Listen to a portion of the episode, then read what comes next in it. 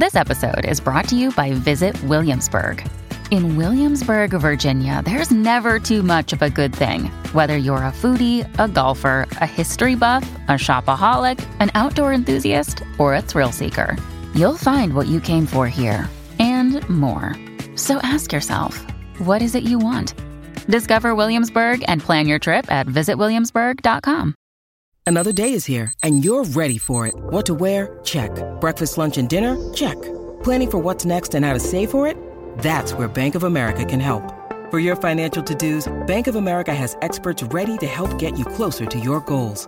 Get started at one of our local financial centers or 24-7 in our mobile banking app.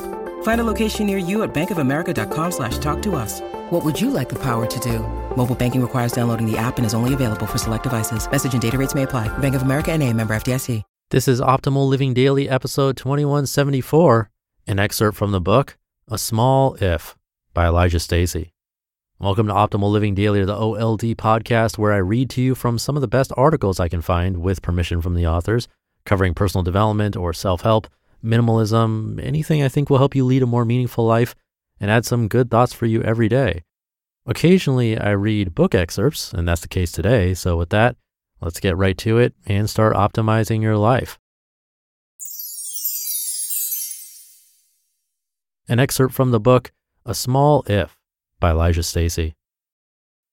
I've shared a common bond with my brothers Kai and Max for all of our lives. We were all born with a rare disease called Duchenne muscular dystrophy. The disease causes a gradual but steady weakening of our muscles.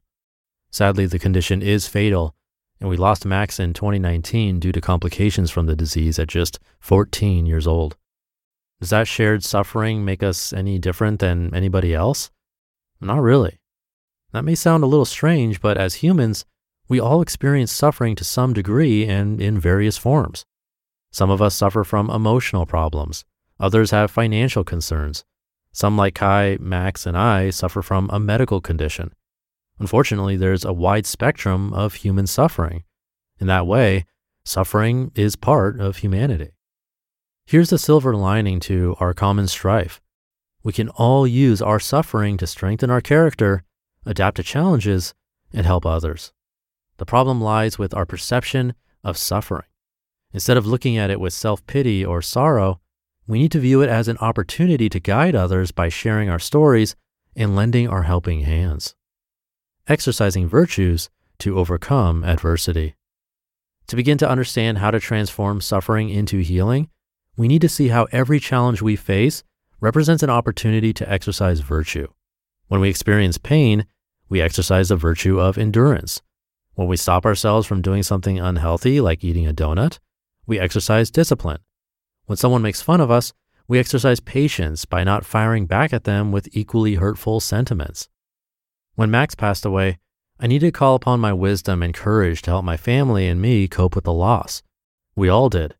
I know for a fact that experience of tremendous sadness has made me a stronger person. It's a horrible silver lining, but it is something I can use. This is just one example, however. We can all call upon virtues in times of great need. A nice side effect of exercising virtues to overcome adversity is that we develop more confidence in ourselves. We start to believe that we can defeat any obstacle when it comes our way. As Paul of Tarsus said, quote, we know that suffering produces perseverance, perseverance, character, and character, hope. Romans chapter 5 verses 3 to 4. Exercising virtues of strong character is a great way to overcome adversity. To truly transform suffering, we also need to learn how to adapt to challenges. Learning to adapt. When I was losing my ability to walk as a child and transitioning into my wheelchair, I learned that I had to adapt to whatever life threw at me. My suffering made me better prepared for future obstacles that will inevitably occur. I learned that in order to survive in this world, adaptation is key. This isn't a unique scenario to me. If someone tries to bring us down like a bad boss or a cynical acquaintance, we have options. We can prove them wrong by rising above their criticism or even confront them directly to get the negativity cleared out of our personal space. Another common form of suffering today comes from financial concerns. Amid a global pandemic and an unpredictable economy, paychecks are being cut and jobs have been lost worldwide. When that happens, we need to adapt our lifestyles or get inspired to find a better job or a fresh new career with hope and promise for a better future. When given an undesirable medical diagnosis, adaptation might mean eating better, following a doctor's advice, exercising more often, rehabbing with physical therapy, sleeping better, or other items to enhance personal well being. Adapting to adversity in any form is key. We must figure out what is in our control and do everything we can to make the situation better. Once we understand how to overcome our own challenges, we can help others to transform their suffering into healing. Transform suffering into healing. Some of us have experienced childhood with divorced parents. Later in life, we can leverage that experience to help other kids going through the same challenges. By sharing our story, they feel less lonely and also learn how to cope better with having a drastically altered living situation and family environment. Divorce is just one example. Once we overcome adversity in any form and or learn to adapt to challenges, we have the ability to transform suffering into healing for others in all kinds of ways. The simple act of sharing our story and listening to the concerns and thoughts of others going through something similar can be a tremendously cathartic and human experience for both parties. One of my current missions to leverage my suffering is by serving as a role model for my younger brother, Kai. Hopefully, I can help him through some of his difficult times by sharing how I've dealt with them in the past.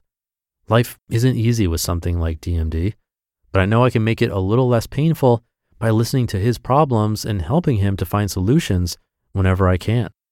Better yet, maybe my nonprofit, destroyduchenne.org, will complete the cure for both of us. Suffering isn't unique to anyone. In fact, suffering can unite us all. Whatever has caused you pain, whatever challenges you've overcome, whatever adversity you've conquered, share your story with someone who needs to hear it. Let the healing begin. You just listened to an excerpt from the book A Small If by Elijah Stacy. Thank you to Elijah. Elijah Stacy is the founder of the nonprofit Destroy Duchenne, which you just heard, and he started it at the age of 15. He's determined to advance gene editing and gene therapy to save his life, his brother's life, and the lives of thousands of people around the globe who have been diagnosed with Duchenne. That's muscular dystrophy. He regularly accepts public speaking engagements and interviews, sharing his story with organizations and companies and students worldwide. Get in touch with Elijah at elijahstacy.com you can find the book A Small If on Amazon. It's a powerful message in this episode. I definitely take for granted things like walking or being able to use my muscles as intended. And hearing stories like this, how someone has had to go through something so difficult like this, can really make a difference in our lives and inspire us to think how we can help someone else. There was an episode on my brother's podcast, Optimal Health Daily, from the website Blue Zones, that talked about how research shows that Happiness comes when we take the focus off ourselves and help someone else. That was episode 1543 of Optimal Health Daily. I'd recommend that one. And that's the same message here. What struggles have we faced that we can help others either not face or understand better how to face in the future? We can do life changing things for other people if we can answer that simple question. So do think about that today. Have a great rest of your day, and I'll see you tomorrow where your optimal life awaits.